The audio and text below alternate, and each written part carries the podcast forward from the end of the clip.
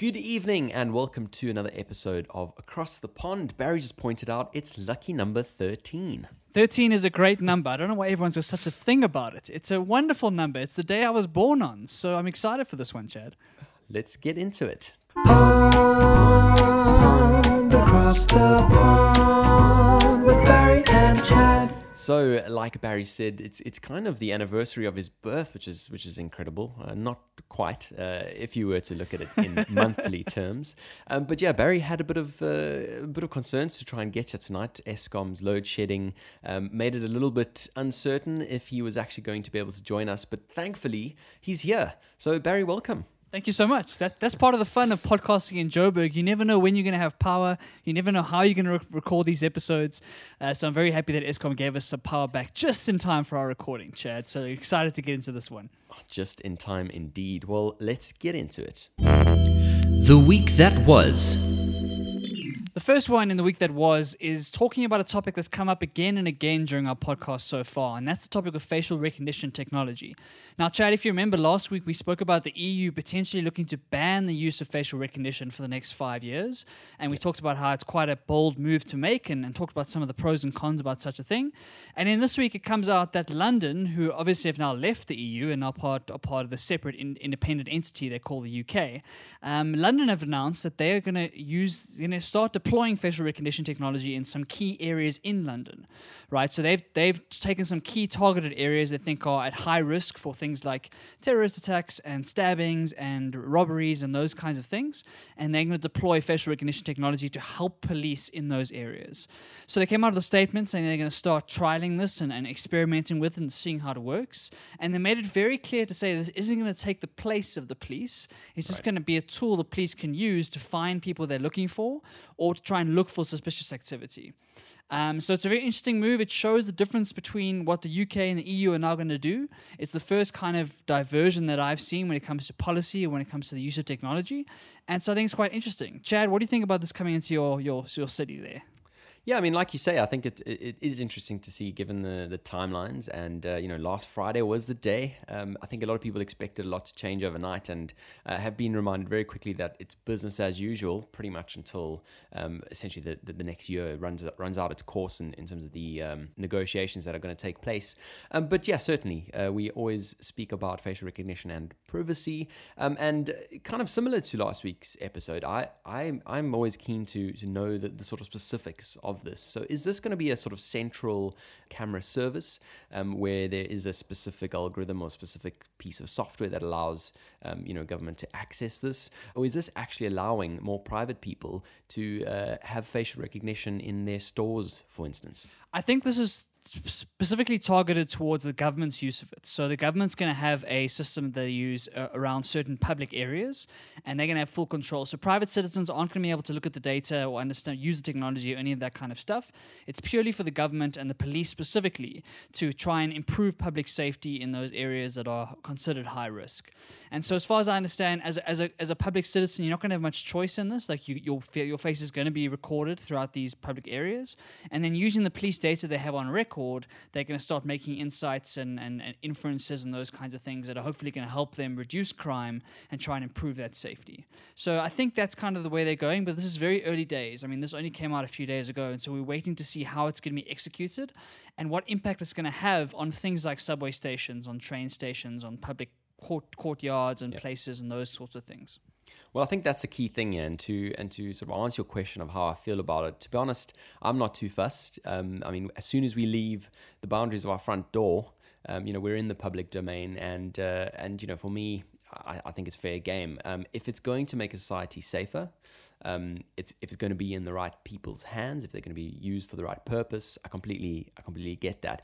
Now that you mentioned it's going to be mainly for government sort of camera systems, um, there are loads of those. So you mentioned the subway system. Um, even if you consider the buses. Um, throughout London's networks. Um, each of these buses have, I don't know, at least ten cameras on board um, and even pointing onto the street. Um, so I certainly think it's going to be uh, useful data, especially when we when we look at uh, these terrorist attacks. And unfortunately, we actually have one this week to report on. Um, so yeah, I mean, I'm certainly not against it. Um, and uh, for once, I think it's it's good to see, um, you know, London breaking away from the E U in this in this way. Um, so yeah, that that's my thoughts. What what are your thoughts if, if this were to be in Johannesburg? Yeah, I, I, I'm not sure what I think about this. Uh, we've been chatting about it for a few weeks, and I'm still unsure about the privacy versus safety con- conversation, right? Um, it's, it certainly does feel like inevitable. I think that all cities are going to have this in the future. I find it hard to see a city that's going to hold off on this technology if it proves to be much safer as we expect it to be, right? And especially somewhere like London, like you chatted about the terrorist attack. I think we should tackle that next, even though it's further down yep. on our list, just because this kind of public safety has become so important in these urban dense areas. And a lot of these first world cities, the major crimes they're seeing are these kind of um, very public, very kind of dramatic type occurrences that really impact on the reputation of that city and kind of the, the morale and the feeling of the citizens, right? And if the citizens have that feeling of extra safety, even if the numbers don't back it up, but if, if the cameras help to disincentivize some some bad stuff or to help to keep people accountable for their behavior, I think we're going to see it rolled out in a lot of the major cities. Here in Joburg, of course, there's a huge crime problem, and so it's one of the one of the one of the biggest crime uh, hub, hub spots of the world. Yep. And so I think that it would be great here. The problem in Joburg Joburg is that our police are not nearly as effective as in London, right? So our police force is quite dilapidated and not as effective as we'd like it to be. And so whether all that data and information would actually help at all is, is hard to say, right? All of this data and all of this machine learning and A I in these systems, all it does is gives the police more tools to do their job. Yep. They still have to be good at what they do. Definitely. They still be able to have to be able to take action. They have to be able to have judgment, professional judgment, skepticism, et cetera, so they can do their job well. So this is not a rep- replacement, or it's not going to take the place of traditional law enforcement. Sure. It's simply another tool that allows them to scale their influence and basically have eyes everywhere. Instead of just having guys patrolling areas and hoping they are walking past at the right time, you can have eyes everywhere and then reallocate your resources to those those emergency spaces where needed. Definitely. I mean, it, it's an interesting conversation. And to be completely honest, the last time I was in Johannesburg, I did notice um, at almost every sort of main intersection, there is now a pole that has C C T V cameras on it. Now, I don't know where that's feeding into. Um, I don't know, as you say, how uh, well it's actually going to be used. Um, but yeah, I mean, I certainly think that's quite an interesting one. Do you know offhand uh, who those cameras belong to? Yeah, so those cameras are actually belonging to all the various private um, security organizations and companies who operate in the various areas. So the major major disadvantage of that is that that data is not shared with everybody, right? Yep. So say, for example, a security company like A D T might have certain areas they're looking after, and they'll have the data for those areas, but the moment a person leaves that, that neighborhood, they right. all of a sudden are, are completely dark. And so the benefit of having the government, which has full like surveillance and has can see all the data, is that you unlock a lot of the insights that come with trying to locate someone. Sure. In Johannesburg, these these, these um, security companies are putting up these cameras to try and keep residents happy and try and give some sort of recourse if something goes wrong. But when it comes to live, like in person at that time, dealing with situations, it's not as helpful, because the moment the guy gets out of that those three or four streets, all of a sudden you can't track him anymore. Definitely. Well, like you said, let's let's move on to the next one, um, which is yeah, uh, basically another another terrorist attack that happened in London. Um, this happened this past weekend. Um, again, you know, we were kind of just at home and, and got this push notification from the B B C service um, to say that uh, an attack happened in Streatham. Um, as far as I understand, uh, there were three injuries to civilians. Um, one immediately was um, seen as life-threatening, um, but since we've heard that it is not life-threatening, which is which is great. Um, so So no ordinary civilians have had any sort of severities there, which is which is fantastic. Um, but again, this this raises the question um, about terrorism and uh, jail sentences and those kinds of things. So this person was a twenty-year-old male um, who had been recently uh, released from prison for an Islamist-related terrorist sentence. He was halfway through the sentence um, and he was released um, to a bail hostel. I believe uh, the government saw there was extra risk in releasing this person and had actually assigned police people in uh, civilian uniform um, to completely have one hundred percent watch over his movements um, at all times. Um, and this is exactly why within ten seconds of the strikes happening, um, he was shot dead effectively.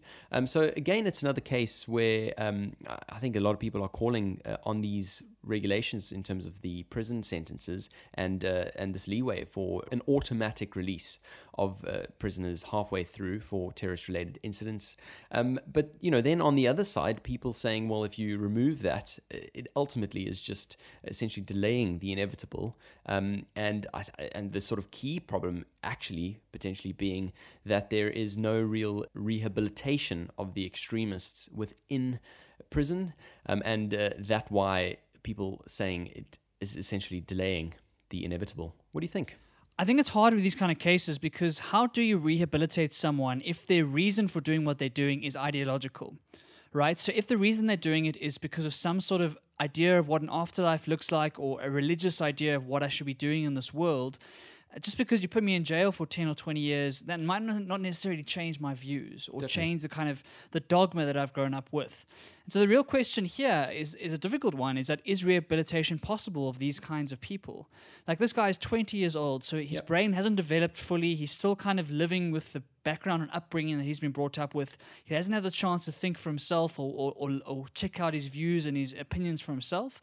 Um, and so what kind of rehabilitation are you going to do if he believes this is the way to heaven, if he believes this is the way to, to get to paradise? So with a lot of these ideological terror attacks, it's hard to know what to do because you want to you want to give them the benefit of the doubt. You want to think that your, your normal system of law and your system of punishment is going to do what's necessary to change that person's view and kind of make them a more empathetic individual yeah. and kind of stop him from doing things in, in the future. Um, but we've seen time and time again that this doesn't always work out like that. Um, so it's a very challenging one because I think we have to think differently about our traditional law when we're thinking about these ideological crimes as opposed to a crime of hate or of passion or of just kind of, I don't know, psych- psychopathy. one hundred percent. I mean, it almost needs to be um, done on a sort of case-by-case basis. I think it's really hard to put a blanket law in place that can catch um, all of these kinds of circumstances. So in terms of uh, your point about his upbringing and that kind of thing, his mother actually um, spoke to the Evening Standard, which is a newspaper that I read actually on my way home today. Um, and she was just basically talking about how he was a normal kid um, growing up um, and how essentially with the advent of the internet, he was recruited at that stage, um, that kind of leading into his first sentence. And then she said in prison, it escalated to another level. So I think here's another question of how within prison, uh, there are potentially groups and factions there that are actually even boosting their own agenda. That's an interesting one. Definitely, and, and that's and that's a problem we've dealt with in prisons for a long time because we haven't really solved the problem of how to do mass incarceration, right? There's so many side effects that come with putting all of these people in the same same place. Yeah. And we chatted before that you become like the five people you surround yourself with, right? The people that surround you influence the way you think, influence the way you act, and influence the person you become. Definitely. So if you go into prison as a very as a young person in, say, your late teens, your early twenties, where you're still trying to figure out your identity, trying to figure out what you believe, and then you're surrounded by people who think that way, it's it's a no-brainer, right? You, you're going to be influenced to think like that. And so we haven't solved the whole mass incarceration thing yet as to how do we, like, economically and with enough kind of supervision, understand how we put all these people away in, in a similar spot because you have to do that. You can't have separate, like, homes or separate prisons for everybody. Um, and what does that do to people who are being rehabilitated or who are changing their views? It's a really, really difficult one. Very difficult one indeed. Um, but I mean, certainly at the way that it's currently being managed, um, surely is, is just not sustainable. Um, you've got essentially taxpayers' money for private policemen uh, to watch and walk around one single person, um, which is obviously not scalable, which is obviously not the way people want to live, knowing that there's, you know, somebody just sort of on the loose, um, legally speaking, but who is perceived to be high risk. And it didn't even work. Right, even though you had those private policemen, it still didn't work because you still managed exactly. to carry out an attack. Yep. So it's yeah, it's it's a tough one. Well, um, I mean, for anyone who's wondering how he managed to do that, um, I believe there was a low cost shop, and uh, he had essentially gone in there a few days before, um, essentially just looked looked around the shop to see what he could find. Uh, on the day of the attack, he actually walked in and picked up a knife, uh, removed its packaging, and essentially started the attack, ran out of, essentially stole the knife, ran out of the store. Um, he had a fake vest around his body, um, so very interesting to know where he got that from. Um, but like you said, it, it didn't work, and uh, ultimately something has to happen here uh, to make some meaningful progress. Um, so if we then move on to the next story, um, the A N C, the ruling party in South Africa, have, we actually literally spoke about this um, a few weeks ago, um, have essentially now allowed companies to produce their own electricity. Now, this for me seems like Um, it should have come sooner, and I think it's a, it's a resounding sign of uh, of positivity and hope for South Africans, and especially for uh, businesses who have been really struggling without electricity. Yeah, it's it's been the topic when it comes to power for the last four or five years, and it's it's been coming for a long time, and it's so obvious now it needs to happen that they don't really have any other choice, right? So uh, a lot of a lot of papers are trying to spin it that the A N C have actually made a made a proactive decision here and a choice. I don't think it is. I think they've realized that there's serious serious struggles with Eskom. Yeah. So for those who don't know, Eskom is a state-owned enterprise and has full control over the South African power grid, and up until now you've not been able to Uh, create your own electricity and supply into that grid, or even kind of be off-grid, because they've completely ring-fenced that that that utility. Um, and what that has done is it's put all this pressure on Eskom, and then through all the corruption and the, the mismanagements and the, the all the issues they've gone through, they haven't been able to match South Africa's electricity needs. And so yep. we've had load shedding over the last couple of years. And uh, kind of through pressure from the mining industry, who've been saying for a long time now, if load shedding continues on an extended basis, we will not be able to function. Like, imagine if you're running a, a mine, Chad, and for twenty percent or thirty percent of your mine's running time, you can't even use the equipment. one hundred percent. So guys get stuck down in the mines. You can't actually do like like fulfill your quotas. You can't actually keep a business running. And even in a very, very tough market, you got no chance. And so for the mining industry, which is so important to South Africa, it's like one of the core pieces of the South African economy, yep. to stand up and say enough is enough. And like you said, the A N C have finally given up that battle and are willing to let private companies start to produce their own electricity. And this can only be good for the grid. That kind of market competition will hopefully provide more reliable electricity at hopefully a better cost, and uh, just better customer service all around. So as a citizen, I'm very happy to hear this. Yep. I think it's a big kind of error from the A N C. It's taken this long, but at least it's happening now. And hopefully the next few years, we see a lot of competition in this space, which gives me the chance to get better electricity that is on all the time at a decent price. Yeah, I mean, just the basics. I mean, like like we said just before the call, um, who would who would think of living in a, a city with sort of nine, ten million people? I mean, you know, greater Johannesburg, and uh, you know, electricity is just not a, a commodity that is uh, reliable, um, which is very interesting. But uh, yes, in terms of Eskom, we've we've seen sort of their their new C E O speaking out about um, doing some some back maintenance, which I think is definitely a positive step. Um, you know, looking at all of these catastrophes that have happened in, in the last couple of months, um, owing to some poor maintenance. Um, so good to see that. Um, also good to see uh, a couple of convictions coming out in terms of the mismanagement, in terms of the you know the, the funds mismanagement. Um, so yeah, and I believe, you know, he mentioned there may be a couple more arrests. Um, so yeah, this also kind of just throwing a bit of accountability um, for the actions of, of mismanagement and state capture. It, it really makes me happy. It gives me a little bit of optimism, right? We've been speaking a lot about South Africa's negatives over the last couple of weeks, and this yeah. is a s- tiny, tiny green shoot, something that really shows that perhaps the, the tide is about to change. So for, for I, for one, am very optimistic about this. I hope this is the start and the catalyst of a huge change to how South Africa thinks about their energy problem. And if we can solve that, it's it, it's a huge step towards reinvigorating the economy, um, reinvigorating investment kind of morale, and and uh, kind of the way that South Africa is seen in the eyes of the rest of the world. And if we fix those problems and get electricity back and running as it should be, it's yep. it's a good sign for us. Definitely. I mean, especially for, you know, uh, overseas entities looking to invest. I think it's just one of those uh, things that just has to be there. It's a prerequisite for any business taking place. Um, so let's see what happens in the near future.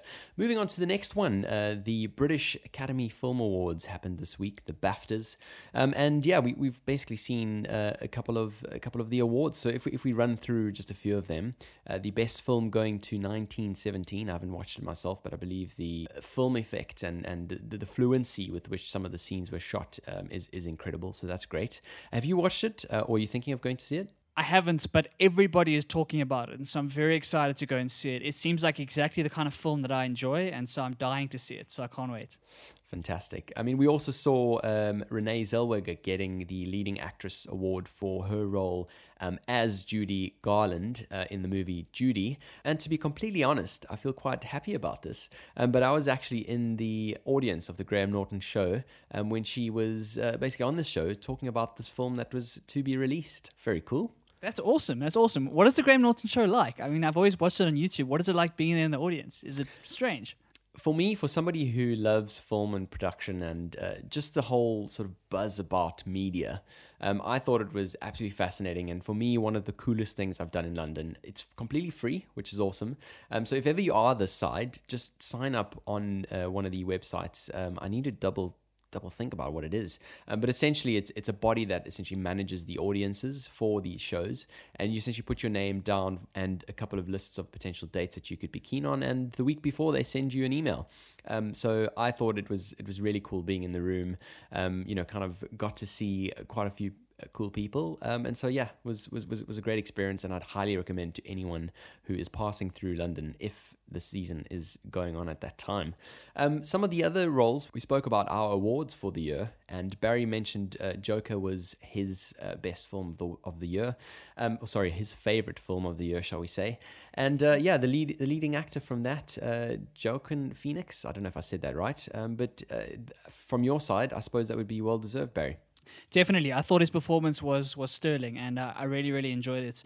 And uh, I think I think he's I think he's going to kind of clean up a lot of the awards for this next kind of season based on the Joker performance. Um, we have to wait to see what happens at the Oscars, of course.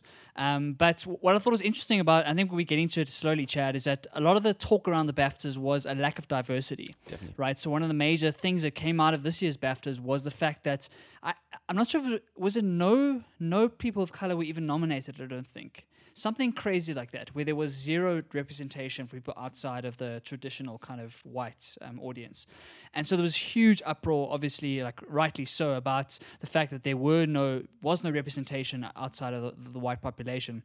And uh, what I really enjoyed was Joaquin Phoenix's uh, acceptance speech, um, where he t- kind of turned the, the mirror back on the Academy completely and made a very impassioned plea to everybody talking about this lack of diversity yeah. and how he is part of the problem. So he kind of acknowledged his own privilege and the fact that he hasn't done everything in his power to ensure diversity on his sets, in his crews, with his cast members, et cetera. And uh, it actually, kind of, one of the things that really stood out for me, something very powerful, he said that it's up to us as white people, as people who have been advantaged in the past, that we have to dismantle the systems of oppression that are holding back the rest of the, the rest of the world. And so we are the ones who have to fix this stuff, um, yeah. and we have to stand up and make our voices heard and change these traditional systems that are rewarding people in an unfair way. Um, and so I thought it was a really, really cool speech and really, really powerful. Um, very brave, of course, because yeah. it's like you're getting an award from this this academy. Um, and so big ups to him. I hope that things change as as as a as a result of this kind of uproar with this with this year's. Definitely, definitely. I mean, I think something, uh, as you said, really hard to to miss um, when you when you see such a lineup like that in terms of nominations and then the final awards as well. A fact that I heard, um, the Oscars obviously coming up fairly soon as well. Um, and one of the people of of color, one of the ladies who was nominated there, who is British, um, didn't actually even get nominated for the BAFTAs, which is which is. really interesting.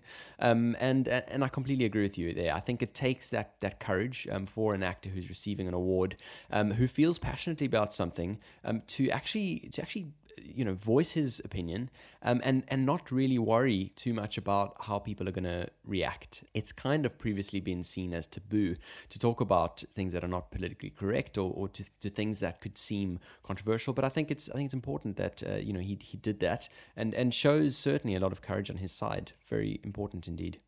Yeah, definitely. We need a lot more from these kind of high, iconic figures that we see in our mass media to really be the voices of the change we want to see, right? They have so much influence over so many people that if they're preaching the right messages and they're pushing for action on important topics, it can only be good for society. So the more we talk about this stuff, the more we can battle through the debates and battle through the challenges and fix what we've broken in the past.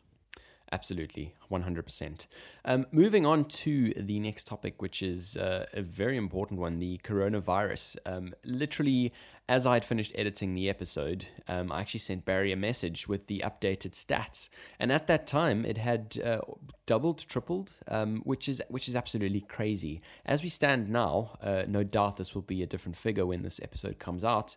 Um, but, you know, the numbers have increased as well. There's been three hundred sixty-one deaths. Um, and uh, I I actually just wanted to to talk about uh, you know the sort of financial implications of it for just a second. I think Barry will, will go a little bit more into into w- w- what the deaths mean and, and that kind of thing. Um, but uh, obviously we saw the Chinese government extending the Lunar New Year holiday, and the financial markets opened um, essentially uh, you know this past week, and we saw the equivalent of three hundred billion pounds wiped off of the exchange, um, with shareholders just selling off shares. Um, the government tried to put a whole bunch of cash into um, into the company to try and kind of alleviate the effects of, of this, or, or at least anticipated the effects of this. Um, but it, it had no uh, no clear uh, benefit there. Don't you think that's fascinating? Yeah, it's it's fascinating and, and to be expected, right? With this kind of worry and this kind of fear in the markets at the moment, a mass sell-off is is, is to be expected. So yep. The number is staggering. It's hard to even fathom that that amount of money. Um, it's hard to imagine that being wiped off of China's economy. And what I also found fascinating was that it wasn't just limited to China. All the yep. Asian markets saw downturns, and even into Europe and the U S, they also had impacts. Definitely. So it's, it's a reminder of how inter- interconnected our world is. And when a Chinese market goes through a huge crash like that, it impacts everybody around the world. And so it's a scary amount of money, and it's indicative of the amount of fear we're seeing in the world at the moment. There really is a risk of this becoming a real pandemic, and uh, everyone is very, very worried about it. Obviously, the media is, is becoming a firestorm around it, yep. and it calls for calm, clear leadership and a lot of lot of work to make sure we, we contain this as best we can and limit the impacts both medically and financially on the world. Yeah, one hundred percent. Um, I mean, just just just looking at looking at the notes, um, you know, Barry, you, you, you've you've written down that it's it's exceeded the SARS virus in terms of number of infections, um, but luckily with medical in- intervention, um, you know, it doesn't look as deadly, um, which is which is certainly interesting. Um, but you know, when when when these conversations come about, people kind of um, try to reduce these alarmist um, sort of views and in comparing it to a virus like flu, um, which has you know a, a large number of infections and deaths per year. Um, but this is certainly something to not just glance over, um, something bigger than SARS, um, even though we've luckily been able to intercept the sort of death rate, um, it's still certainly very concerning. Yeah, definitely. And, and the reason that the, the comparison with SARS is so important is that the coronavirus is a derivative of the SARS one hundred percent. Virus. So it has it has like parallels, and it's very, very similar in nature. And so what we've seen is that as as of time of recording, we've seen seventeen thousand two hundred five infections in China itself. And as you mentioned, three hundred sixty-one deaths. And so if you work out that as percentage as to how many people are dying who get the disease, it's less deadly than SARS. Um, and that's a little bit misleading, because potentially it's less deadly because our medical intervention has been better than it was with the SARS virus. So we're not necessarily saying that the virus is less deadly, but we've contained it so far on a proportional basis to be less deadly. But the actual absolute numbers of people being affected is now bigger than the SARS virus. So that is quite worrying. Um, I think that the medical interventions have been staggering. Chad, I don't know if you saw, but in, in the town of Wuhan, where this kind of virus um, got kicked off, Um, China are so desperate to contain it and trying to stop it in that little town, they went and built a fully fledged hospital in six days yep. from nothing, from like foundations, from dirt to a fully fledged hospital in six days. And if you go and watch a time lapse of them building this, it's one of the most amazing videos you'll ever see. Kind of the feats of engineering, and it just shows you how good China are at developing things and building buildings and kind of getting this off the ground, plus how important it is to fix this as quickly as possible, that you can build a hospital in six days, which is absolutely nuts. Absolutely amazing feat. Um, I haven't watched a time lapse of it, but now that you mentioned there is one, um, I think as soon as we stop this uh, episode, that's the first thing I'm going to do. Absolutely amazing. I actually heard I think they built two hospitals um, in a short period of time. Um, and it, it definitely is a sign of a country coming to the party uh, when it's needed the most, um, which which is good to see. Out of complete interest, Barry, did you know what corona actually means? I don't. I don't. Educate me, Chad. Well, yeah, here's a little bit of useless information. I believe it's derived from a Latin word um, where it essentially means crown. So I believe if you look at the biology of the virus itself and the family of viruses, like you mentioned, the uh, SARS virus actually being part of the same family, um, there is a resemblance there to a crown. So that's what it means. So it's not from the beer then, Chad? No, no, it's not from the beer. Um, they actually uh, put out a statement on Twitter to say, nope, not us. Um, but if you do look on their bottles, there is a crown. So quite interesting there as well. Interesting, interesting. So shall we move on to our next segment? Let's do it. Stuff I found interesting. So I'm going to kick this one off with um, something I found interesting this week. Obviously, that's the title of this segment, so I don't even know why I said that. Um, but this is essentially the question, and I suppose a debate that could be started, of can pseudoscience be dangerous? Now, uh, like I've said in the in the previous few episodes, there's been a bit of a wellness month going on at the company that I've been uh, working at at this past few months. And essentially, they brought in a crystal healer to come in and do a talk. And this was kind of from the point of view of introducing a alternative form of uh, therapy um, for potentially people who may be interested to find out more on a topic, and certainly not to push employees in the way of, of doing this. Um, but one of the employees took quite negatively to uh, this uh, talk actually even happening in the building. Um, and, and he essentially started this This, this debate of, uh, you know, can this type of pseudoscience actually be dangerous? He then linked in an article that is um, from Quora, um, where they basically draw comparisons to things like the law of attraction, where where people kind of uh, get taken away from, from doing um, sensible things because of this this thinking that if I think positive, you know, no matter what I actually do, um, good things are going to come to me.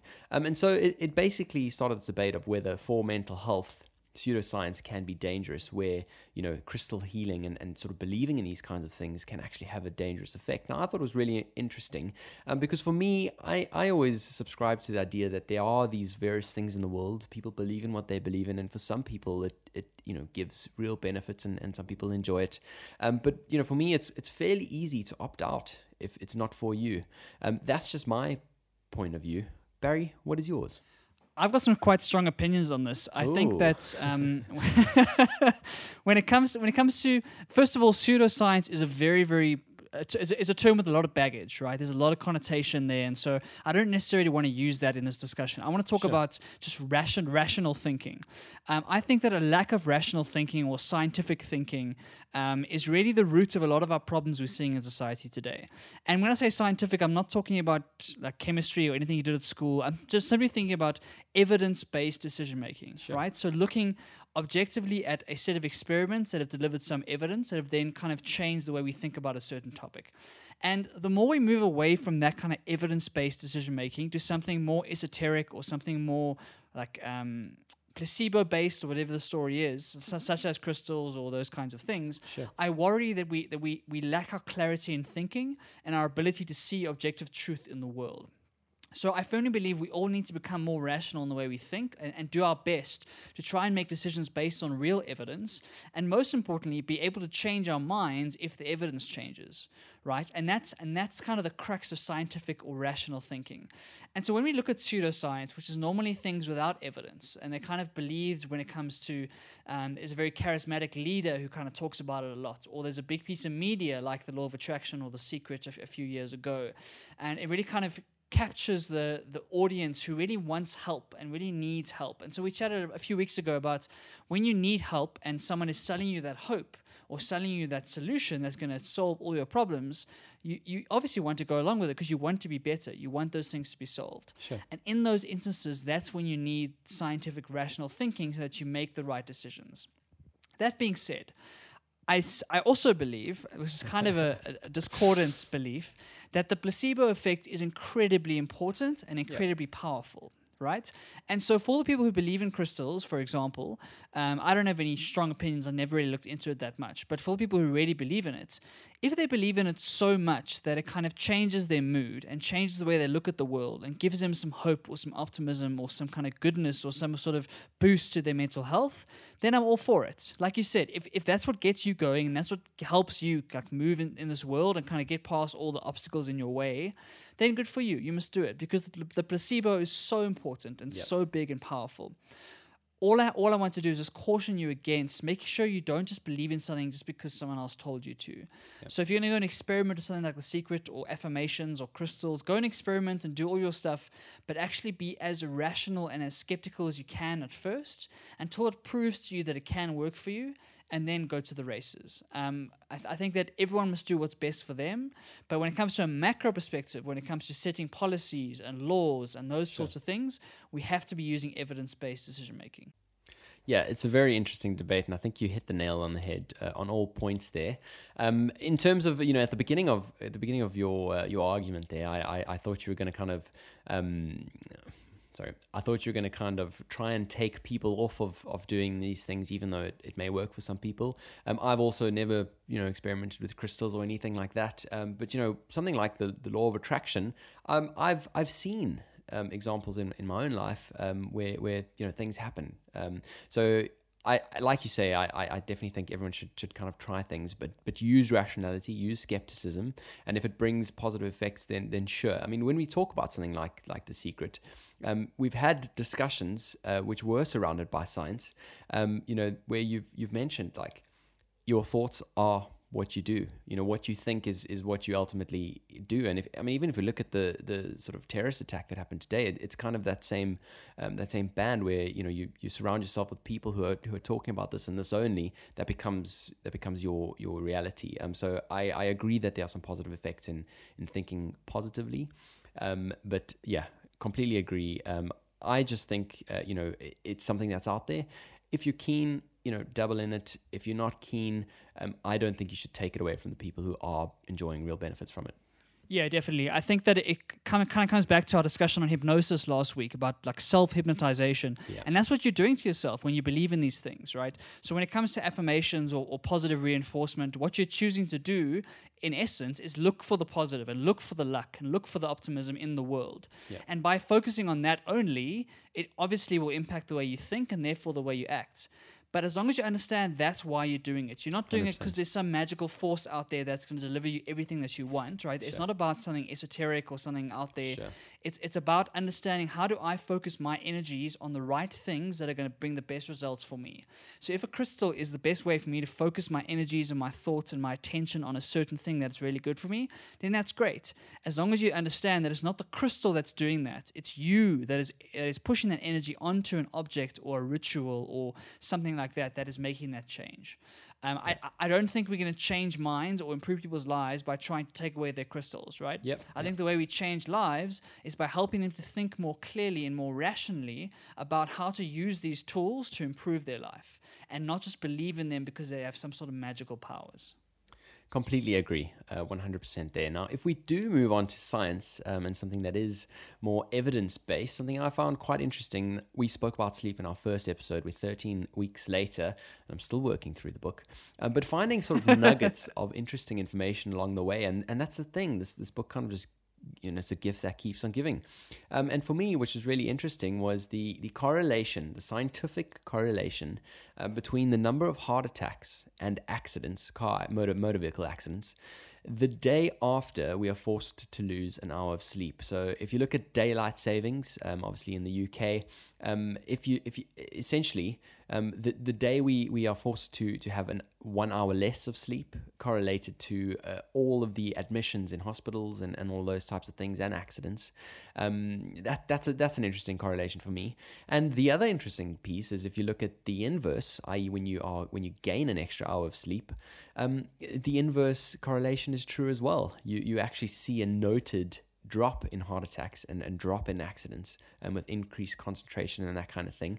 Um, really fascinating for me um, how, you know, we, we actually are forced by the, the changing of clocks to uh, essentially change our biology and, and increase or, or decrease the risk of life. It's such a beautiful natural experiment, right? In so much of science, we have to rely on these small sample sizes that are kind of biased because of the kind of people who would volunteer for these studies and whatnot, whereas daylight saving is a forced experiment on everybody in these regions. Yeah. And it happens every single year, and you can look at lots and lots of data which can pull these sort of insights. So it's a, it's a lovely national, national experiment, and it really does show the power of sleep, like you say. Sleep is so underrated, and the more we focus on it and the better we make it quality-wise, the better our lives, and we have to understand that. one hundred percent agree there. Now, moving on to the next one, which is, I suppose, entertainment-based. Um, obviously, you know, you and I actually do have some downtime. Um, and in in that said downtime this past weekend, um, I watched a documentary of Taylor Swift. Uh, so she's released her Miss Americana de- documentary on Netflix. And for me, yeah, just uh, fascinating to see uh, some of the sort of clips I would have never come across. Um, I'm sure the super fans would have not learned anything new.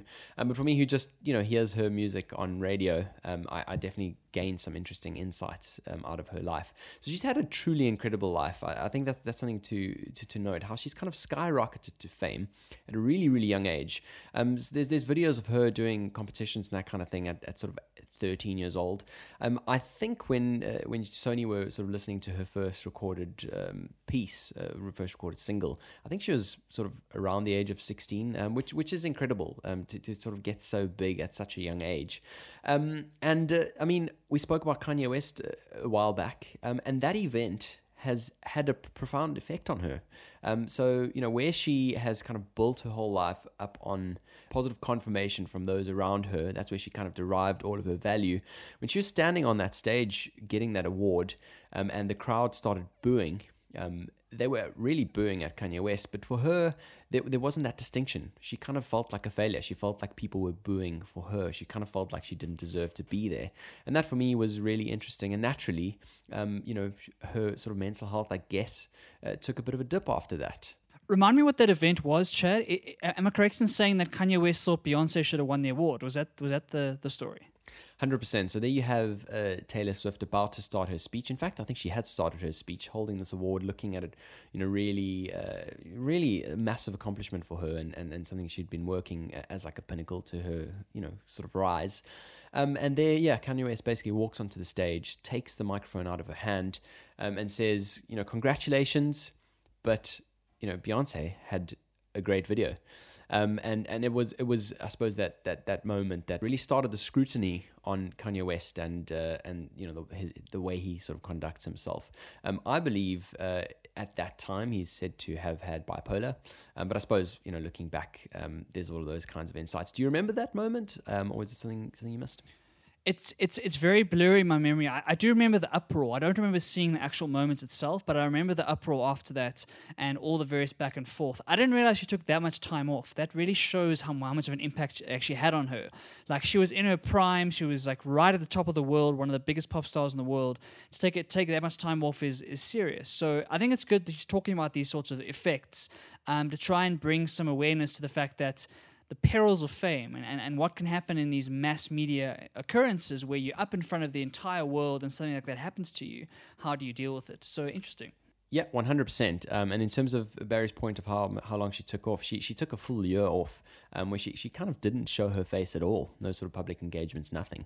Um, which is, like you say, for someone in in their prime, um, is definitely a significant effect.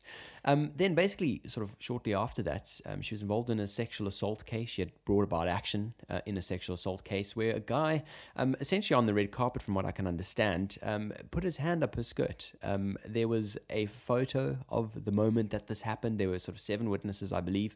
But um, for her, just the fact that she had to prove to a jury um, and, and that there was the possibility that somebody might not believe her um, was really something that that resonated quite deeply within her and, and, and kind of, um, you know, got got her thinking about all of the people who have these cases and, and don't get believed. Um, and so I suppose she kind of, from then, uh, you know, it, it really sat quite deep Um, within her. Now, in the end, the jury managed to uh, rule in her favor, and she was sort of able to to go on with her life. Um, and I, I think it started picking up in, in velocity in terms of making new records and, and, and that kind of thing, um, until the, the, the Twitter mob, um, which, you know, previously never existed, um, decided that they all hated Taylor Swift, and it actually got to a global trending hashtag um, with, obviously, as many tweets um, detailing why they hated um, Taylor Swift. And I think the hashtag was something to the effect of, uh, you know, the, the Taylor show is over. Um, so, you know, that naturally going to have an effect as well. Um, I mean, we've we've certainly seen this in, in recent times. We spoke last week about cancel culture and that kind of thing. Why is a collective of people behind their computers able to have so much power over someone's life? Yeah, it, it, it's one of the perils of modern fame, and it's kind of what social media has brought into this world, is this idea that a mob mentality can kind of take hold of a, of a cultural moment, and, and that hate can be so, so loud, right? So if you look at Taylor's career, she's got millions and millions and millions and millions of fans, yeah. but all it needs is a thousand haters or a thousand people who just have fun throwing, throwing um, shade at people. Um, all it takes is them to be very, very loud, and they can really have an impact on the person they're trying to hurt, or yeah. kind of the cultural moment they're trying to hijack. Um, and so I was actually reading a blog post by a guy called Tim Ferriss the other day, talking about the perils of fame and about how this is the major like empathetic and emotional struggle that these famous people go through, is that regardless of how the numbers, so you know you have so many fans, you know your yeah. things are still selling, you know all of that stuff, Definitely. It's really hard to disregard that small minority that are very, very loud on social media and are saying horribly hurtful things about you. So how do you compartmentalize the fact that you are successful, you do have fans that love you, and, and but unfortunately those fans are often a lot quieter than the people who are just throwing outrage at you. Definitely. It's one of the most difficult things that famous people like must have to deal with, and for me it's it's a huge turnoff for, for when thinking about fame, right? It's, it's one of those things that no one wants to deal with, and unfortunately it's part of the package, especially yep. when you're at the kind of scale and kind of popularity that Taylor Swift is. one hundred percent. And uh, I think as these pop stars go on in life, uh, they get better and better at this this muscle. We spoke about, um, you know, sort of thoughts and, and behaviors and patterns as being muscles. And this is another one where you, where you can sort of train yourself to not take as much uh, notice of the negative uh, sort of comments. Um, and I mean, we've seen this on YouTube as well. We've, we've seen this uh, sort of everywhere where you have trolls who feel empowered um, being behind a screen um, to say something that they potentially wouldn't have even said face-to-face. Um, I would probably say one hundred percent wouldn't have said face-to-face. I mean, I, I think that's the real interesting uh, and the real challenging thing here um, is that you've you've got a group of people who are empowered um, and ultimately not much can stop them, um, which is which is definitely interesting. Um, so essentially the, the sort of next chain of progression when she kind of picked herself up again after obviously getting better at this, Um, is that she, she sort of started releasing some new music um, and then started to have some very strong political views um, and, and started actually voicing these political views, um, which is also interesting. Um, so now in the music game where sort of all of her producers and uh, I suppose media managers and, and all of those kinds of people were asking her to to be the good girl, you know, don't say anything, don't sort of be anything, just just be the good girl. Um, she, she actually just thought for a second, no, um, for me not to say something is is way worse. You know, what what, what could happen years down the line if I don't voice my opinion? Um, and uh, essentially, um, the, the result of that is the younger generation um, started started voting. Um, so there was a marked improvement in the, the voter turnout. Um, and, you know, ultimately she didn't get the result that she was advocating for, um, but certainly an interesting wave. And and, and we, we spoke about courage um, in terms of, uh, you know, Mister Phoenix and, and his speech for the BAFTAs. And it was exactly the same thing here where she won, I think, a Grammy. And her closing speech was essentially saying, you know, thanks for voting for me. This is something that, you know, I only got because people voted for, and there's something else that people vote for, and that's the elections, turnout, et cetera, et cetera, et cetera. And um, it's kind of one of those where this taboo world of of speaking out and having an opinion um, is she's sort of one of the advocates for for breaking that down, and I think quite an important cause. Yeah, very important. And she's such an important figure when it comes to female empowerment and, and gender equality and a lot of these kind of issues. And the fact that she is speaking up is, is is very good. I mean, she obviously is very influential to a large group of the younger generation. And so the more she talks about these important issues and the more she kind of brings these to the surface, the better it is for society. So all props to her. May she continue to keep speaking her voice. Even if we don't like what she says all the time, the fact that she's yeah. actually bringing these topics up is more important. And so whether you like her or hate her, you have to admire her for, as you say, her courage and also her her ability to m- make a mass movement like this and actually really influence on a, on a masterful level. Uh, so yeah, all props to her. Definitely. I mean, it's it's one of those where even if one lyric can sort of get a little thought going in your mind, um, it's it's certainly very powerful. I mean, there's a there's a, a lyric that stuck with me in in uh, one of her last songs. You need to calm down. Now, I'm not sure if you've watched the music video, but um, it's it's a fantastic music video. Um, very colorful. Um, it's got the, you know she's got the Fab Five in there. Um, really cool music video. Um, but I think one of the closing lyrics to that song is is shade never made anybody less gay. And uh, and that's such an interesting one, you know, whether your beliefs are for or against. Um, the act of of sort of belittling someone and bringing somebody down is not going to change fundamentally who they are. So why not just say nothing? Um, and and that for me is is is a great a great lyric, a great sort of um, wave of, I think, something that that could become quite a powerful movement. So um, yeah, props to her, as you said. Now the next thing, um, I think Barry's obviously seen this one, um, but something I found interesting this week is uh, having been in a public urinal.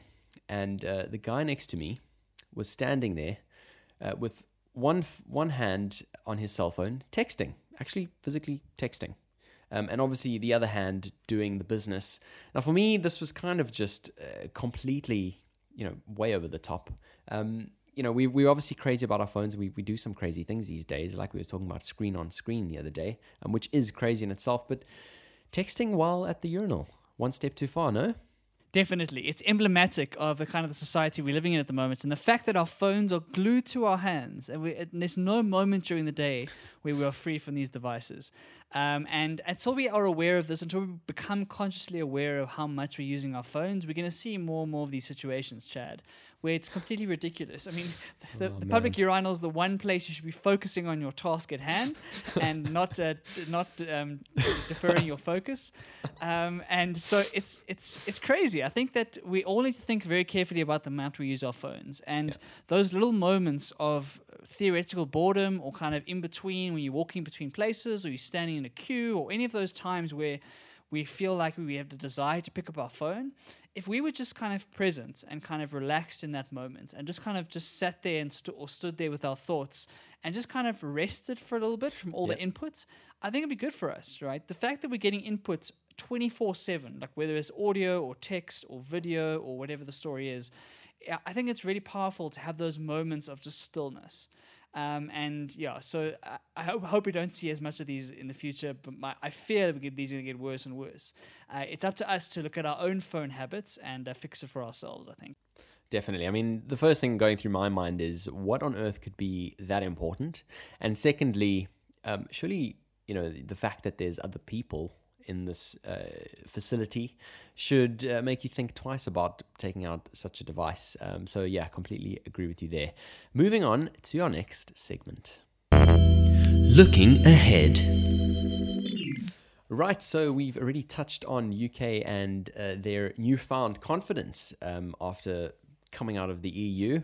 And uh, this last week we saw something else interesting. So Huawei have been uh, set to be a threat Um, in five G networks by Donald Trump um, and the U S, where he says uh, that, you know, installing Huawei infrastructure could be opening the gates to Chinese spies um, and sort of making it easier for China to to spy on, on what's happening in the country.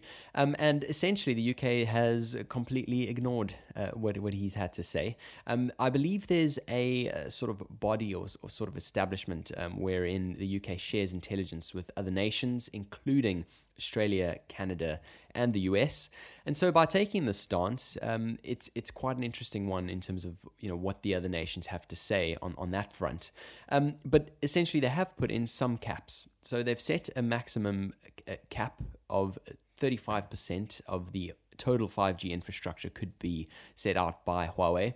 They've also set the type of inter- infrastructure to the um, kind of non-core pieces. Uh, so if you look at like an antenna rather than a server, um, which is also interesting.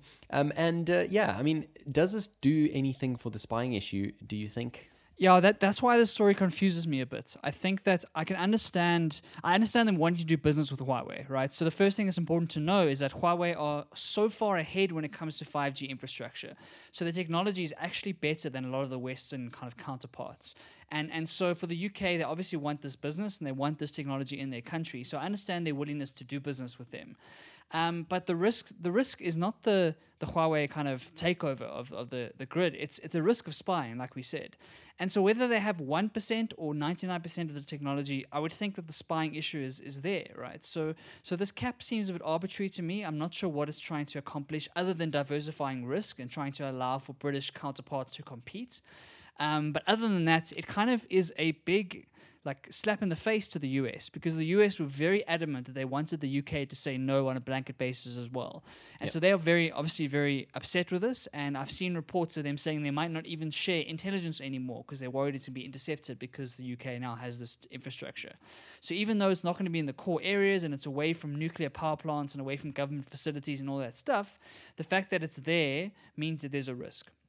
And so the question here is, do you trust Huawei to not be involved with the Chinese government? That's what it all comes down to, right? So obviously Huawei are saying that we're not involved, we would never do that, we would never give the government access, et cetera, et cetera. But as we know with China, the government has their, their fingers in every single pie. And so it's, do you trust that kind of separation or that Chinese wall, uh, excuse the pun, but like that's kind of the debate here. And so the thirty-five percent for me, Chad, feels arbitrary. I don't know what you think. So that thirty-five percent is quite an interesting one, actually. I don't know the exact figure, but, but I believe there was a cap previously for Huawei, um, which was oh, okay. um, roughly, I, I think it was about a third. Um, so this has actually given them a couple of extra percentage points um, to actually expand their presence a little bit more, which is interesting. Um, and I think one of the other considerations here that is hard to ignore is um, that currently the five G networks have obviously still developing, but there are currently two providers that are offering five G in the U K. And I believe Huawei equipment has already been installed. So had the U K gone with the US's way, Um, they would have had to sort of dismantle all of that stuff, um, obviously bring in alternate providers, um, which would sort of obviously increase the cost uh, to the consumer. Um, and so obviously um, Boris Johnson, one of his promises um, was obviously to focus on on the internet, focus on networks. And uh, he, for him, this obviously being a risk worthwhile taking, um, which is quite an interesting one. And um, for me, I would rather as the end consumer have a cheaper and, you know, faster network system. I, I appreciate the risk mitigations in terms of the non-core pieces, um, and uh, even if it may be arbitrary, um, you know, I appreciate there being a cap um, to sort of make me feel a little bit better when going to sleep at night. What do you think? Yeah, it's interesting. Um, I, I, I'm not quite sure what to make of it. Um, obviously, there's huge concerns about China's uh, behavior in this kind of in the in these kind of debates, um, and time will tell what's going to happen, right? I, th- I find it interesting that this technological infrastructure kind of feels like the army bases of the twenty-first century, right? We're not we're not installing army bases anymore. We're installing technology that's going to give yeah. us the opportunity to launch cyber warfare or to gain intelligence or any of these sorts of things. So who would have thought that a telephone tower would be such an important political and diplomatic um, piece of equipment in, in, in twenty twenty, right? It, it's, it's fascinating that that's how the world has evolved, where just that kind of technology is so important to a country's national security. Definitely. I mean, I think the other thing that I forgot to mention as well, um, that I think is really hard to ignore, is obviously the U K are now looking at trade negotiations over the course of the year. Now, do they want to alienate China as an option? Um, I, I certainly think that could be one of the reasons why they thought otherwise. Um, but completely agree with you there. It's it's really interesting to see how the world of warfare has changed uh, so much over these past few generations. Shall we move on to our next segment? Yep, let's do it. Develop and grow. Right, so we're going to kick this one off with something that I experienced this past week, and it's kind of a humbling moment, really.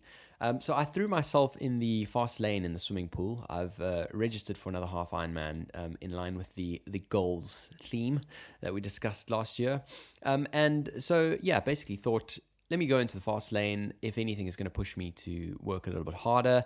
And obviously from, from pushing boundaries, that's where growth happens. Um, and so I actually ended up being in the lane with a dude who's superhuman. Um Well, either that or I'm just a terrible swimmer.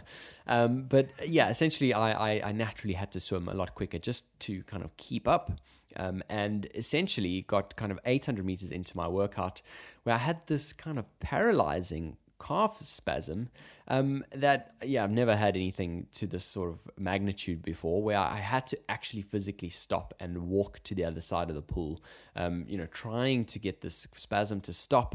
Um, and yeah, absolutely excruciating. And and for me, it, it kind of just uh, just brought about this thought of, you know, know your limits. Um, slow and steady wins the race. And I think I got ahead of myself there for a second. Um, and yeah, just a humbling moment to bring me back down to earth. There's there's nothing like those moments where your ego gets ahead of you and you think you can do more than you can do, right? And you see someone, and uh, I don't know about you, Chad, but I'm super competitive, so I completely one hundred percent understand that impulse. When I see someone like that, I'm like, I can match that. Of course I can, even if I've got no evidence to, to back that assumption up whatsoever. I, uh, kind of the parallel that I draw is that I, I run a park run every Saturday morning, which is a nice little five K route.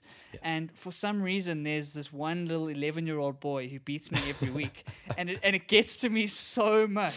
Because, like, even though I know that he's like super fast, he's got all the energy in the world, and of course, it's okay that he's beating me. It's like it's not okay, and so I will push myself so hard to keep up with him, and then yeah. ruin the second half of my race because yeah. I'm not actually thinking carefully enough about it.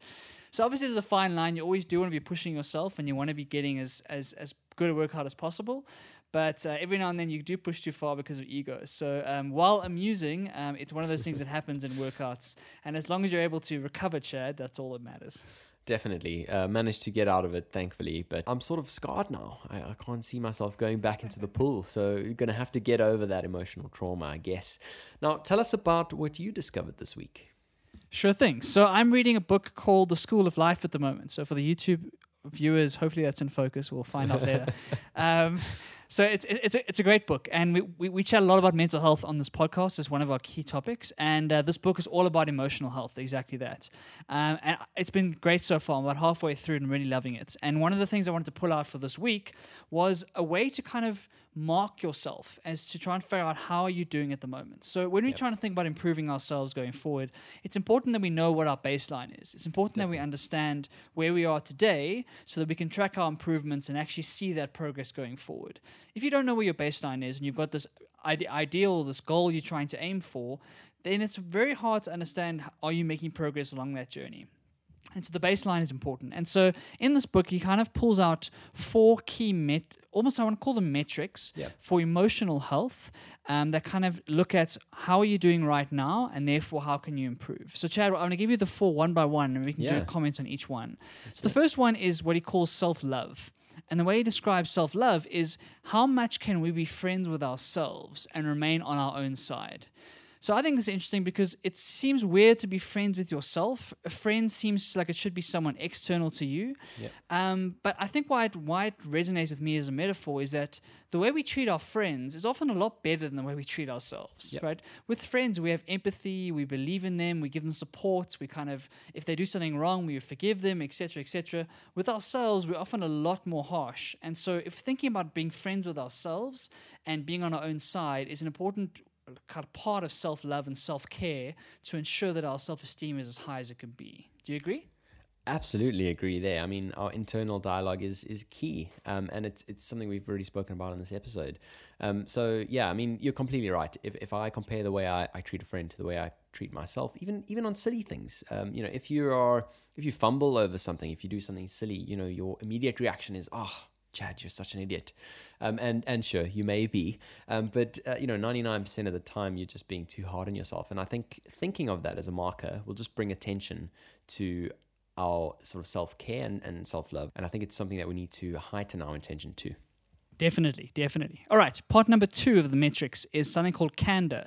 And candor is the idea of what is the extent to which difficult ideas or troubling facts can be admitted into our minds, explored in a sober fashion, and then accepted without denial, right? So this is the idea of self-awareness and understanding difficult truths or difficult compromises that have been made, and can you actually look at them without denying them, right? And why this is so difficult is because we are amazing at deceiving ourselves, at deluding ourselves, at coming up with random rationalizations for decisions that we make.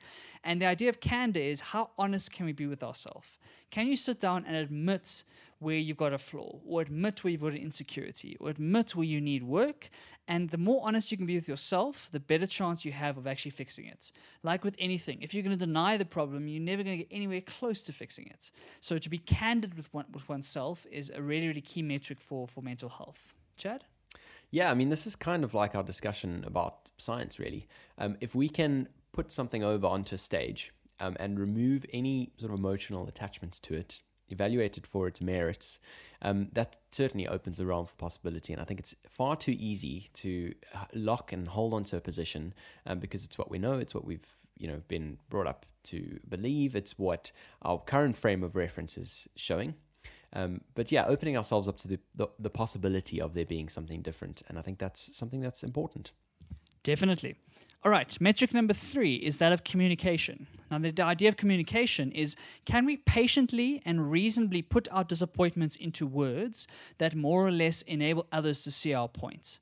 So this kind of speaks to the fact that we often feel misunderstood as individuals, right? We have things inside of our head that we wish that someone could understand. And even people close to us, our partners, our family members, our friends, et cetera, we often feel misunderstood. And the ability to articulate something that someone else can understand, um, with empathy, putting yourself in their shoes, trying to understand how they would look at that topic, that's a sign of emotional health. If you're unable to imagine what you need to say in order to get a message across to somebody else, you're often overthinking it, or you're in your own head, or you're not situated in the real world. And you're not understanding that that communication is a sign of your lack of clarity in a way. So the clearer you're thinking, the more emotionally healthy you are, the better you are able to understand those disappointments and be able to talk about them in a reasonable way without getting super emotional or super all over the place. Chad? Yeah, so quick thought that came to mind. Have you ever had a sort of set of circumstances where you have to tutor a friend on a new topic, and by the end of that experience, you find you actually have a deeper understanding of the subject matter yourself? Definitely, and and that's kind of the key point of this, is the fact that it's so easy to give advice, it's hard to take our own advice, right? So when we are communicating with a friend and talking through their issues and trying to understand what they're going through, it often forces us to get some clarity on what we think and what we think the best course of action is. And so it's so easy to give advice to other people. It's so hard to actually listen to your own advice. Yeah. And so that can be, that communication is very important. And I agree with you, Chad. Talking it through and being able to communicate it in a clear way is the first step to understanding what you're going through, to understanding that disappointment and putting it in the right context. And we have to be social creatures, right? We can't do it on ourselves, yeah. by ourselves, right? We can't just live in our own heads the whole time. We have to be social and be able to share this with people that care about us. And so communication is, is very, very important there. Yeah, I mean, I think for me, the, the important piece of this is the patient and reasonable bit. Um, I mean, that straight away takes away all irrationality. It takes away, um, you know, emotional connotations in, in sort of the, the inferences we make in, in, in our tonality and the way we speak. Um, and, and by, yeah, by, by doing it patiently and reasonably, um, is essentially, um, you know, making sure that we ourselves are actually hearing what's coming out of our mouths, and uh, are actually forcing ourselves to think with that kind of way of speaking, if that makes any sense. So what's the next one? Yeah, so the last metric is what's called trust. And I really like the way he writes about this, so I'm going to read it word for word. He says, how readily might we survive a challenge in the form of a speech we must give, or a romantic rejection, or a bout of financial trouble, a journey to another country, or even a common cold? How resilient are we? Right, and so this is talking to, do we trust ourselves that if we make a mistake, if we fall down, if we do something wrong, how do how do we get it back up? Do we have that resilience to understand that even if I make a mistake, I believe in myself that I'm going to be able to get back up and rebuild? Right, and that trust comes from experimenting. That trust comes from doing it and failing and failing and failing and failing and proving to yourself that you can do it. So when when you don't have trust in yourself, you're not going to take any risks. You're going to stay nicely inside your comfort zone. You're going to do exactly what you've always done. You're never going to change anything because it's too risky to go and try something new in case you fail, right? So the more trust you can build with yourself and understand that you are strong and resilient, the more emotionally healthy you are, and the better the better suited you are to getting past life's obstacles. Any thoughts, Chad? Yeah, I mean, I like it. I do like it, but I, I also don't like it. Um, and I'll, I'll tell you why. Um, Tell me. In, in, term of, in terms of this idea of resilience, I think for me and, and even my sort of internal dialogue, I think that if I can stick something out for a period of time, I'm resilient. That That's a marker of approval. It, it's, a, it's a positive thing. Um, but I mean, sometimes it's okay to fail. Sometimes it's okay to not be resilient. Um, and so for me, I just, I just worry that it encourages us um, kind of like guys crying, for example, um, kind of like that that whole stigma. It kind of encourages us to want to be resilient when we are actually entitled to not be, if that makes any sense. That's that's an interesting point. I, I didn't think about it like that. I think that when I'm using the word resilience here, I'm thinking, I'm talking about the fact that we can go into those depths, so that those yeah. dark yeah. dark moments, and actually feel those feelings, and have the tr- have the the kind of con- confidence we're going to get out of those situations. Definitely. So I think what you're saying is right. Like it's it's not about being resilient immediately. It's not about being resilient in the fact that we can never feel sad or never feel upset or never feel yeah. like we've like we've we've we've done a bad thing. It's about knowing that even in the depths of those dark moments, we have the ability to stand up once again. Yeah. Right. And so t- we've spoken a lot about this before, especially from a male perspective, is actually feeling those emotions and actually going through it, not trying to sweep it under the rug, but going yeah. through that sadness, going through those tough times, but understanding that you don't have to live there forever. Once you've done that grieving, you've done that work, you've done, you've got through that hurt, you've processed that emotion, you know that you can stand back up again. Um, definitely. But yeah, great point, Chad. Yeah, I mean, I can definitely see how uh, knowing uh, your ability to, you know, come back for some, from something that's, uh, you know, adverse or, or, or something bad that happened, um, I, I can definitely see how just knowing that you're able to re- rebound, uh, bounce back, um, you know, could give you some some mental clarity and, and, and you know, uh, be a positive indicator for mental health. Um, but yeah, glad we kind of spoke to to both sides of that argument. Shall we move on to a question from our listener? Definitely. What's on your mind? Alrighty, so this week we have a question again from a listener. Thanks again for your question, Michaela. Um, and uh, yeah, let's have a listen. Hey guys, thanks for a great podcast. This is a question from a fellow South African and bookworm. And just a thought on our society going digital and paperless. Are books and buying books and bookstores going to become obsolete? Uh, I'd love your thoughts on that. And now that everything is online and accessible online, when last did you actually go and buy a book? Something to think about. Thanks so much, guys. I kind of already know the answer to this question, and all of our YouTube viewers know the answer to this question. But anyway, let's do it. Barry, when was the last time you bought a book? Oh, Chad, I bought a book yesterday, of course. Of course I bought a book yesterday. Um...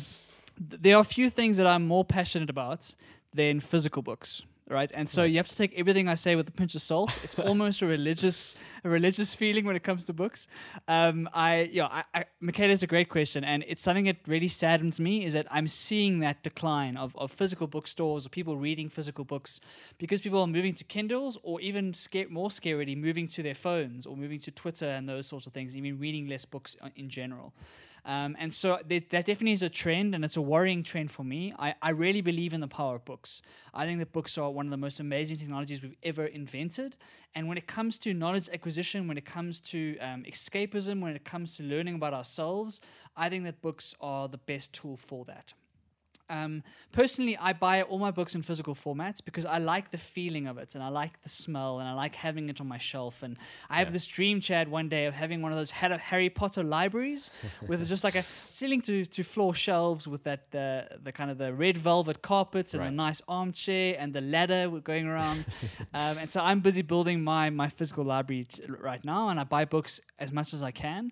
It's one of those things where I don't feel guilty about spending money on books. That's the one category of my spending that I'm willing to spend as much money as I want. So when I see a book that I want, I don't even think about it, I just buy it. Because books have impacted my life so much, and I think they're such an important piece of who I am, and they've kind of made me the person that I am. Um, and that, that's why they're so important to me. When it comes to the physical versus the digital thing, I, I obviously am very romantic about physical books, um, but I don't want to push that on anyone else, right? The, the Kindle's an amazing piece of technology, and the fact that it's portable and the fact that it's light and it works and you don't have to lug around big, heavy books is amazing, and it's often made people read more in certain circumstances. So for me, it's not about whether it's physical or digital. The issue is, please read more. Read more books. That's yeah. what's important. Whether you like the physical stuff or the digital um, doesn't really matter. The reason I like physical is because there's so many screens in my life already. Right, so when I sit down in a book for an hour, I'm getting away from every other screen. Yep. A Kindle, to me, is just, just another screen. Even though the e-ink's a little bit different, and it's not as hard on the eyes, and it seems a little bit different, for me, being able to retreat to a couch um, with a nice um, cup of coffee or a glass of water and reading a book for an hour or two really helps me just get away from the rest of the world. What do you think, Chad? Yeah, I agree. I think it's a it's a good question. Um, and I mean, I think why it's a good question is if we look at how um, C Ds have changed, how D V Ds have changed. Um, you know, we kind of just rent something on an Apple T V. Um, in terms of music, we listen to it on a streaming service. Um, and so there is that natural question of what happens with a physical book. Um, but it is different because with a C D, there's no way of me picking up the C D and with my eyes scanning the contents of that C D. I, you know, it's kind of how I'm I'm I'm really interacting with that physical media, and, and that's what's changed. Whereas with the book, you know, you can use a book as a book. You know, you don't need some other thing to interpret what it's what it's saying. Um, and so that's why I think it has sort of st- stood the test of time up till now, at least. Um, but it certainly is an interesting one. So on my front, I have the last few books that I've uh, picked up and, and kind of am halfway through um, is, is a bit of a mix, really. So I've got, I think, four books that I'm yet to read in physical form. Um, and then I have one that is on my phone in the Kindle app, um, which is, you know, at any given time able to read. And I, I like having both because if I am in a in a case where, you know, I didn't envisage myself to have any spare time, I can now just pull out my phone or my iPad that's already there with me for whatever purpose, um, and I can, you know, read a book, um, which I think is useful. Um, like you said with the with the Kindle, I think why it's so powerful is because of this e-ink screen, and I haven't got one yet, um, but I certainly think, you know, once I get one, um, which I think is an inevitability, um, I think it's going to be interesting to see how my opinion changes there. Um, it is the glare of the phone and it is the glare of the iPad and the, the bright light that, that emits from behind it that for me has kind of got me a bit cautionary, and I, I, I sort of use it, um, you know, on and off. I'd, I'd much rather spend more time um, with with a book on a physical piece of paper. Um, but yeah, certainly once I once I give a Kindle a go, it's going to be an interesting transition. Um, I mean, I'd be fascinated to, to hear what our listeners think on this. Um, so yeah, do let us know where, where you sit on on that piece of uh, the debate. Um, so yeah, Barry, good to learn a bit more about the things you care most about in the world. Um, and I, I think a pretty great episode. I think so too. It um, lucky number thirteen, as we like to say. um, it's been it's been a good episode, lots of good stuff. Um, we're really enjoying the feedback. We've seen a, lot, a big growth in the last kind of week or two. And a big reminder, we've recently launched our Facebook page for, for the podcast. Um, and yes. So we've had a few people saying, oh, it's a little bit long for us. The podcast's going too long. Don't worry, we've got you covered. We've been clipping out individual pieces of the episode yeah. and putting it on our YouTube clips channel and now on our new Facebook page. And so if you don't Don't want to if you don't want to commit to a full hour and a half podcast right now, go and test out some of our clips. Try and pick a topic that matters to you or that looks interesting to you and get a sense of what we're doing. That Facebook page will be updated continually. So if you're on Facebook, it's a much better use of your time than scrolling through other people's wedding photos and engagement shoots and all that good stuff. Yeah. Um, hopefully you'll learn something. And uh, yeah, I really enjoyed this one, Chad. So thank you. Absolutely. And and more importantly, if you're on that Facebook page, please send us a message. Um, you know, I think a lot of the time we're just kind of churning out content and anecdotally hearing back a few things about each episode, but we want to we want to engage um, and, and, you know, we want to turn this into a two-sided conversation. So if you are there, um, certainly stop in and watch all the videos you can, um, but also let us know your thoughts. And, and if there's something you'd like us to chat about, that would be great as well. Um, if you are listening just on the, one of our podcast apps, please do hit subscribe or follow depending on which one you're on, and uh, we'll see you soon. This was episode thirteen of Across the Pond. Pond, across the pond.